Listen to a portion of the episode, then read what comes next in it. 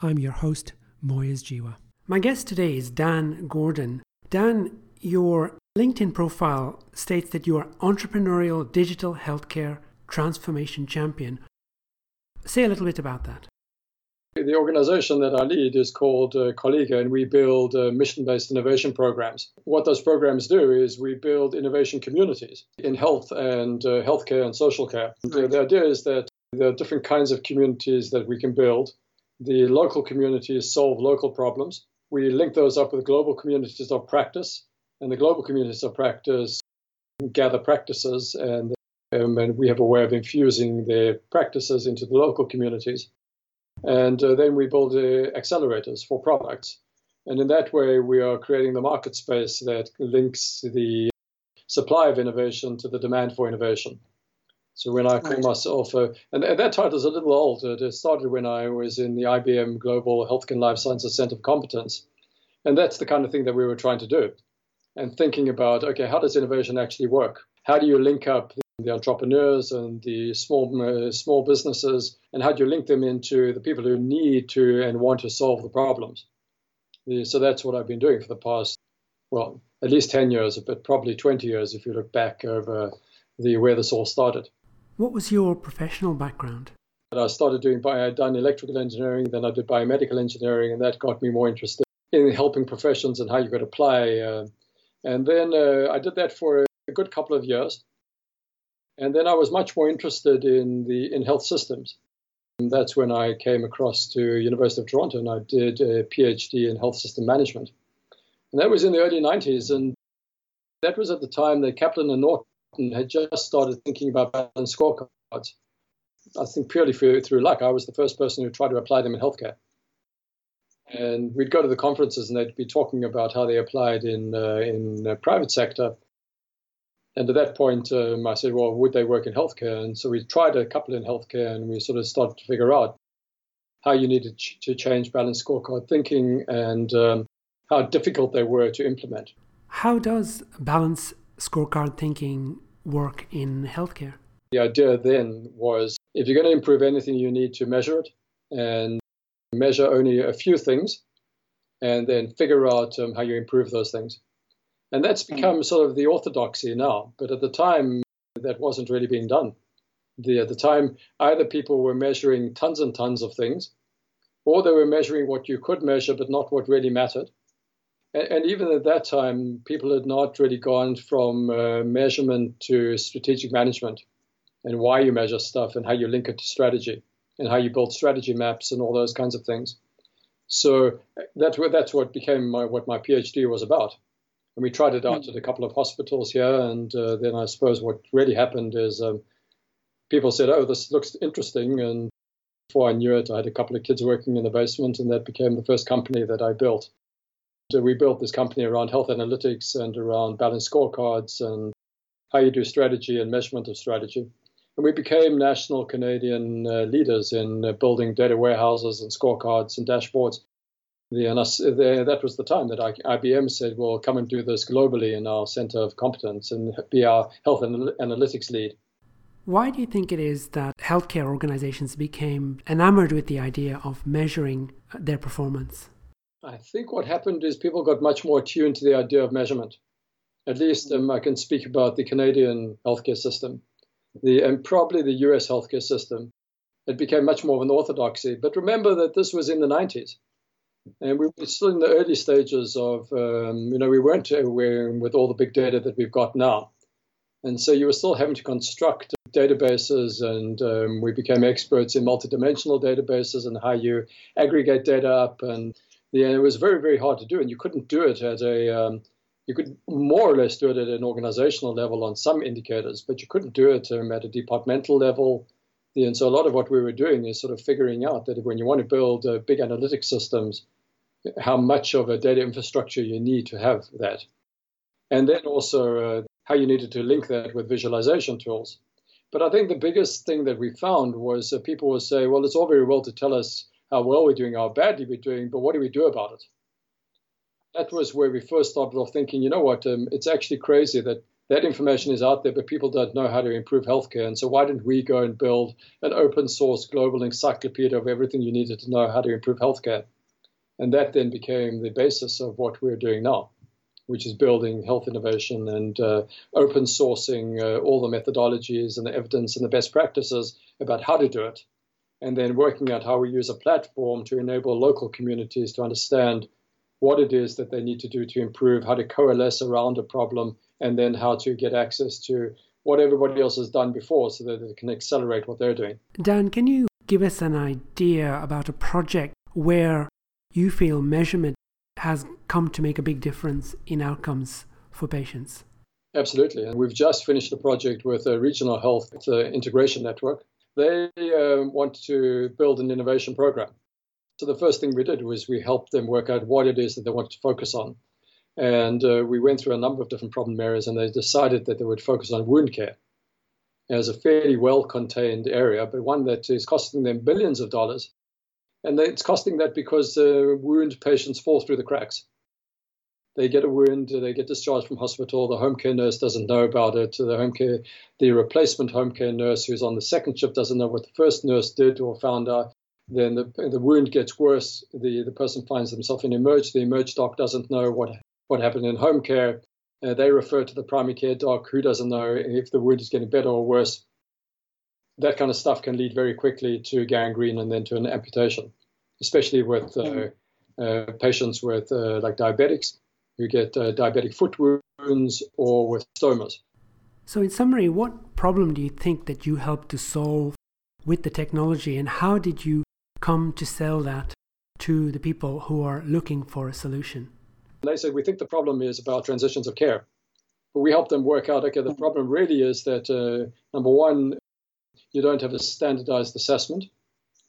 And number two, you don't have the, the tool to actually take a photograph of the wound and then uh, have the analytics to analyze it. And then you don't have a way of sending that information interoperably through the health system. So the next phase of the project is to help them source those solutions. But probably the biggest and best example is what we're doing in South Africa. As I said, we, I came from there. And so because uh, we'd been connected in the system one way or another, we'd been talking about why you are not doing healthcare interoperability. Now, interesting, when this conversation started in IBM, we'd been working with um, the Australian uh, healthcare interoperability group to say, what, what are you doing uh, nationally? And we'd been working on innovation ecosystems in, uh, in Scandinavia and in a bunch of other countries. And so I started to have this conversation in South Africa, and it's led to uh, five years later to having built a consortium of the private sector hospital groups with 500 hospitals and the health insurance schemes with 10 million lives under management. And we're building the health data exchange for them. And very much that is about, um, it's been all about collaboration and building trust and then helping them figure out how they solve problem by problem as you move through acquiring solutions, uh, building them out, uh, building the implementation methodologies, helping them work out how they do consent, all of those kinds of uh, problems that need a group to solve and can't be solved by any one organization on their own. Dan, as a healthcare provider, I really do struggle with the idea of a computer getting between me and my patient. And often, when you introduce a computer into the consultation, it becomes the third person in the consultation. How is it that we can overcome this idea that the, the consultation is being effectively destroyed by machines? It's a very good question. I think partly it's around uh, the, the, issue of the user interface. Partly it's uh, which is bad. So I know that um, in fact we work closely with a group called the Center for Effective Practice in Primary Care, and a lot of what we find is that uh, you know the computer is a barrier because the person spends a, a, lot more time sort of looking at the screen and not at, not the patient. But you, but you ask those primary care docs if they'd ever go back to practicing without a computer, and the answer is always no. A good friend of mine is Paul Grundy, who um, was the lead for the patient-centered medical home. And he said, actually, in his view, um, the, the doctor is not going to have a computer in their room in years to come. The doctor's job is going to be to look at the person in the eye and develop a personal relationship, but to have access to the information that their nurse and the rest of the care team found before the patient even arrived in the room. But the doctors, he used to say, the doctor's job is to ask you about your piano lessons and to know that you had piano lessons and that your daughter's uh, in the play next week, and that's what's going to be important about building that patient-centered medical home idea. I, I, think it's partly because we're just sort of in the early stages of figuring out how this stuff works. Um, some of it is technical, but some of it is around, um, you know, just the fact that you said to me, "This is recorded, but I want I need to be able to see you." The interaction, where those disciplines are important. Eye contact, the setup of the examination room where there isn't a computer between the um, uh, the physician and the patient, but you're both looking at the same screen and you are sort of working the problem together. Is, uh, are some of the, the, the, things that we can do to help that situation. But it, it takes time to develop those kinds of uh, sort of subtle and nuanced ways of interacting. What do you think are the limitations of computers in the consultation, given that we have come to agree that they may impact on the meeting between the doctor and the patient? I think sort of that's sort of the key point is that the physician-patient relationship is one based on personal relationship and on trust, and um, don't let a piece of technology come between that key goal.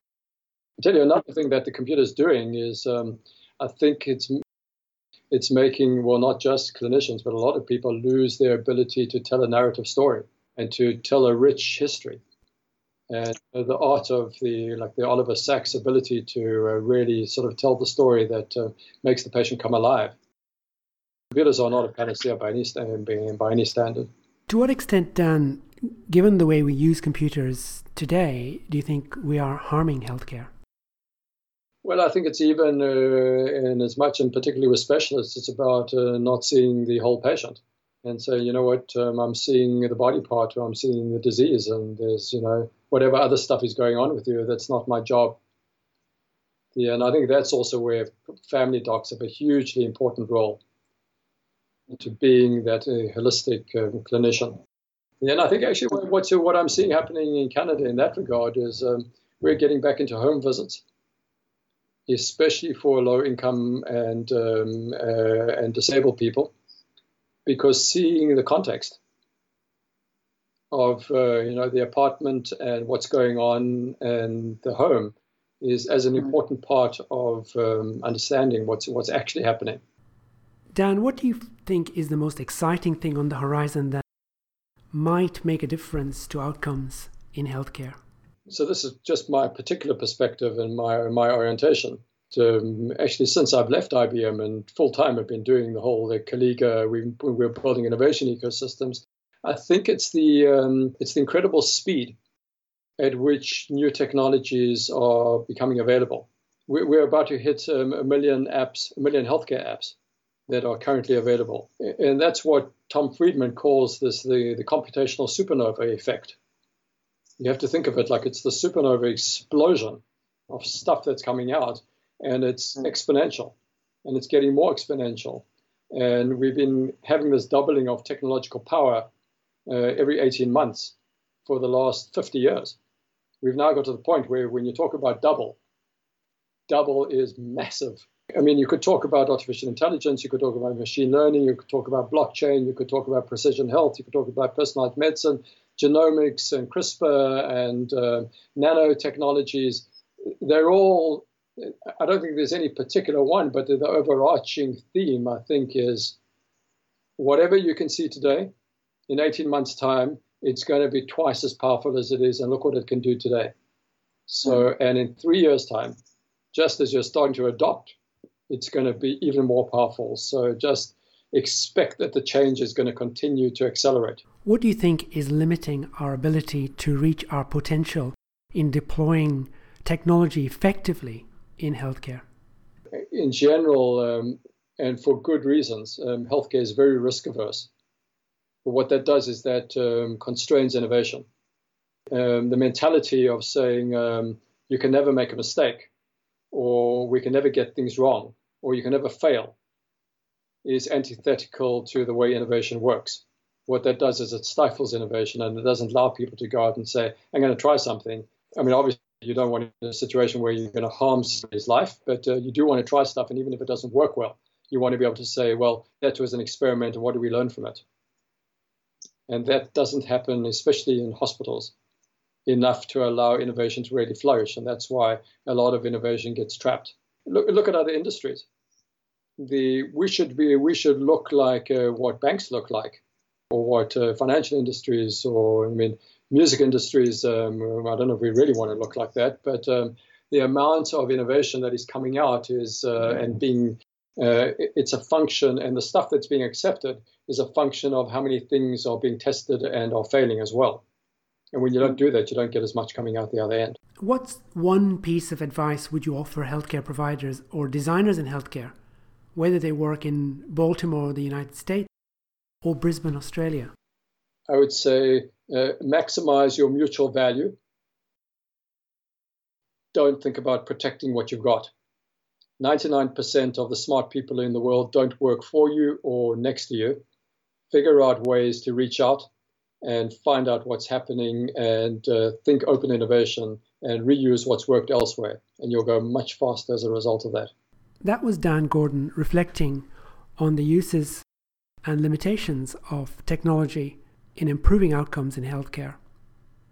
It is interesting to hear his view that after an illustrious career in producing technological solutions that he acknowledges the vital importance of the interaction, the unimpeded interaction between the doctor and the patient. The Journal of Health Design Better Health by Design.